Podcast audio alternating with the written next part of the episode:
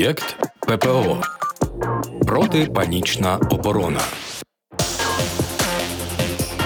Від методичок КДБ до міфу про хороших русських. Вивчаємо анатомію російських інформаційних спецоперацій. Привіт, це Вадим Карп'як і протипанічна оборона програма, де ми з Оксаною Мороз, нашою експерткою з питань дезінформації і нашою незмінною звукорежисеркою Жанною Мірошниченко обговорюємо маніпуляції в інформаційному просторі і як їм протистояти. Привіт, Оксано. Привіт. Amnesty International тобі щось каже? А я думаю, що це вже каже всім українцям, які слідкують за новинами, а таких більшість. Так, на жаль, хоча здавалося б, що словосполучення Amnesty International мало би викликати у нас повагу і думку про права людини і їхній захист, але зараз воно швидше в українців асоціюється з інформаційними маніпуляціями на користь Росії. А от що тільки зараз, тому що от коли я готувалася до програми, я побачила їхню історію достатньо неоднозначно. Зокрема, в 15-му році, в 2015 році, коли в нас була заборонена комуністична партія, вони виступили з заявою про те, що це такі от питання до утисків свободи слова в Україні і свободи а, виявлення. От а ти згадати Гонконг 19 2015 року, коли там Емнесі просто закрило свій офіс, і фактично людей, які потребували захисту, вони залишили один на один з проблемою. Тому чи от проблема це тільки зараз? У мене таке питання. Е, Ну стосовно Amnesty International, це хороше запитання, чи це тільки нинішня проблема, але я би повернувся все таки до нашого е, часу, тому що це те, що зараз найболючіше, коли міжнародна правозахисна організація звинувачує українські збройні сили в тому, що вони перебувають у містах. Захищаючи містян, і таким чином, на думку цих правозахисників в лапках, порушують умови і правила ведення війни. Звідки взагалі взявся цей їхній звіт? А ти знаєш, вони цей звіт готували в достатньо цікавих умовах, як ми можемо вже реконструювати з інтерв'ю, які давала очільниця українського, вже колишня очільниця українського. Так, вона звільнилася разом з частиною офісу. Е, так, е, і велика подяка є за таку позицію. Це ми про Оксану Покальчук. Е, так, от цей звіт він готувався центральним офісом, і український офіс фактично про це дізнався. Якщо не випадково, то не брав точно в цьому підготовці участь. І що особливо мене насторожив, насторожило, що те, що вони не вислухали другу сторону, тобто вони писали про українських військових, але не дочекавшись власне відповіді Міністерства оборони, вони видали цей звіт. І що ще більше мене насторожило, що авторка, основна дослідниця цього звіту, це Донателла Рів'єра, вона була і спікеркою достатньо маніпулятивного дослідження на каналі CBS. Тобто надто багато співпадінь тут було, які наштовхують нас на конспірологічні теорії. Зрозуміло, ми їх не будемо тут обговорювати, але а ось ця підготовка, яка мала з одного боку відсутність аналізу контексту, з іншого боку, відсутність української сторони як рупора, який мав би щось сказати. У нас багато запитань. Ну до слова, CBS, телеканал, який теж підготував. Ну це було інше дослідження про, начебто, незрозуміло, куди зникаючу зброю наших західних партнерів, котра перетинаючи український кордон, зникає кудись, нібито, хоча ніяких доказів цього наведено не було, і CBS уже перепросили вилучили сюжет зі свого архіву, з інтернету, знімають новий. Та але це все грає на руку росіянам. Як росіяни тоді використовують оцей звіт Amnesty International? Ти знаєш, вони їх почали його використовувати не можна щодо того, як він з'явився, тому що насправді ті тези, які там прозвучали, що українці прикриваються мирними жителями як живим щитом, вони звучали від російської пропаганди вже давно, ще 14-го року. І от зрештою в них не було якихось доказів, тому що весь світ на це дивився і казав що ви кажете, і українська сторона неодноразово доводила, що вони брешуть. І ось з'являється звіт, який де-факто дає їм аргумент і достатньо вагомий казати, що все, що вони говорили до цього, і всі претензії, які вони звісно будуть говорити після цього, він має ось цю легалізацію. І звісно, вони максимально зараз намагаються в першу чергу через своїх дипломатів прокомунікувати цей звіт. І з такими заявами виступала і звичайно Марія Захарова, славнозвісна прес-секретарка. Сумно, Е, звісно.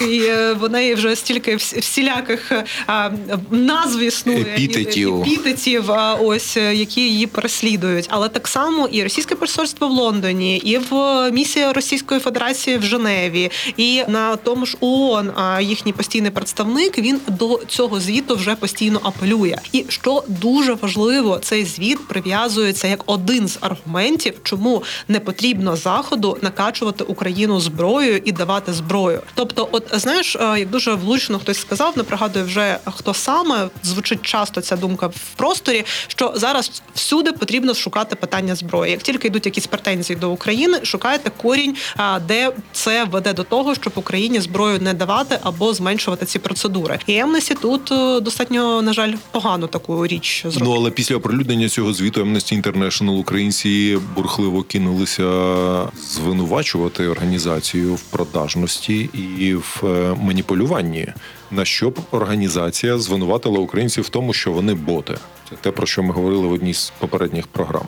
І як це позначилось на самій Емнесті? Ти знаєш, я хочу надіятися, що це підніме такий міжнародний дискурс стосовно взагалі всіх міжнародних організацій і того, як вони роблять свої звіти і як їх потім використовують. Тому що реакція в Емнесті дійсно була достатньо хорошою з точки зору того, що вони втратили і донорів, і е, були звільнення ряду е, людей в інших країнах, е, які належать до Емнесті. Ну та ж, е, співзасновник шведського бюро Пер Вестберг, 80 працівників норвезького, якщо я не помиляюсь, та норвезького відділу Amnesty International е, звільнилися. Керівник фінського бюро казав, що вони втратили е, партнерів через оцей звіт. Тобто є надія, що ця хвиля буде тривати. Ви слухаєте Радіокультура. Проєкт ППО. Протипанічна оборона. Так, але чи ця хвиля приведе до змін? Тому що а, вкрай важливо, щоб цей внутрішній контекст враховувався міжнародними організаціями. Тому що як правильно Оксана Покольчук розказувала таку внутрішню кухню всіх міжнародних організацій. Оксана Покальчук, перепрошую, е, нагадаю, це якраз керівниця українського відділу Amnesty International, яка звільнилася з частиною співробітників на знак протесту. Так, і вона розказувала кухню міжнародних організацій, що вони намагаються під одну лінійку порівнювати завжди дві сторони. І ось ці порівняльності втрачається саме внутрішній локальний контекст, який є ключовим для того, щоб зрозуміти, а хто ж тут правий, чи хто навпаки не правий. І ми це дуже дуже чітко і дуже болюче, на жаль, побачили на своїй стороні. Тому це проблема Емнесі, яка проявилася як міжнародної організації, але. Тут вже риторичне запитання, чи є вона в інших, напевно, є в міжнародних організаціях, і було б добре, якби сам ось цей підхід змінився на їхньому прикладі. Але я також думаю про те, що росіяни, які використовують е, цей звіт Amnesty International в питанні української війни, вони відразу вбивають двох зайців. По-перше, вони посилаються на е, все таки авторитетну міжнародну правозахисну організацію, і це додає їм голосу у світі. Люди не будуть найчастіше розбиратися в нюансах. А по-друге, вони таким чином у тих, хто розбирається, вбивають віру в міжнародні правозахисні організації, що також на руку росіянам, тому що ми вже знаємо, що майже мало ефективно апелювати до Червоного Христа, який мало чим допомагає, до Організації Об'єднаних Націй, яка мало чим допомагає, до Amnesty International тепер, яка мало чим допомагає, і це е, всю систему міжнародної правозахисної дії.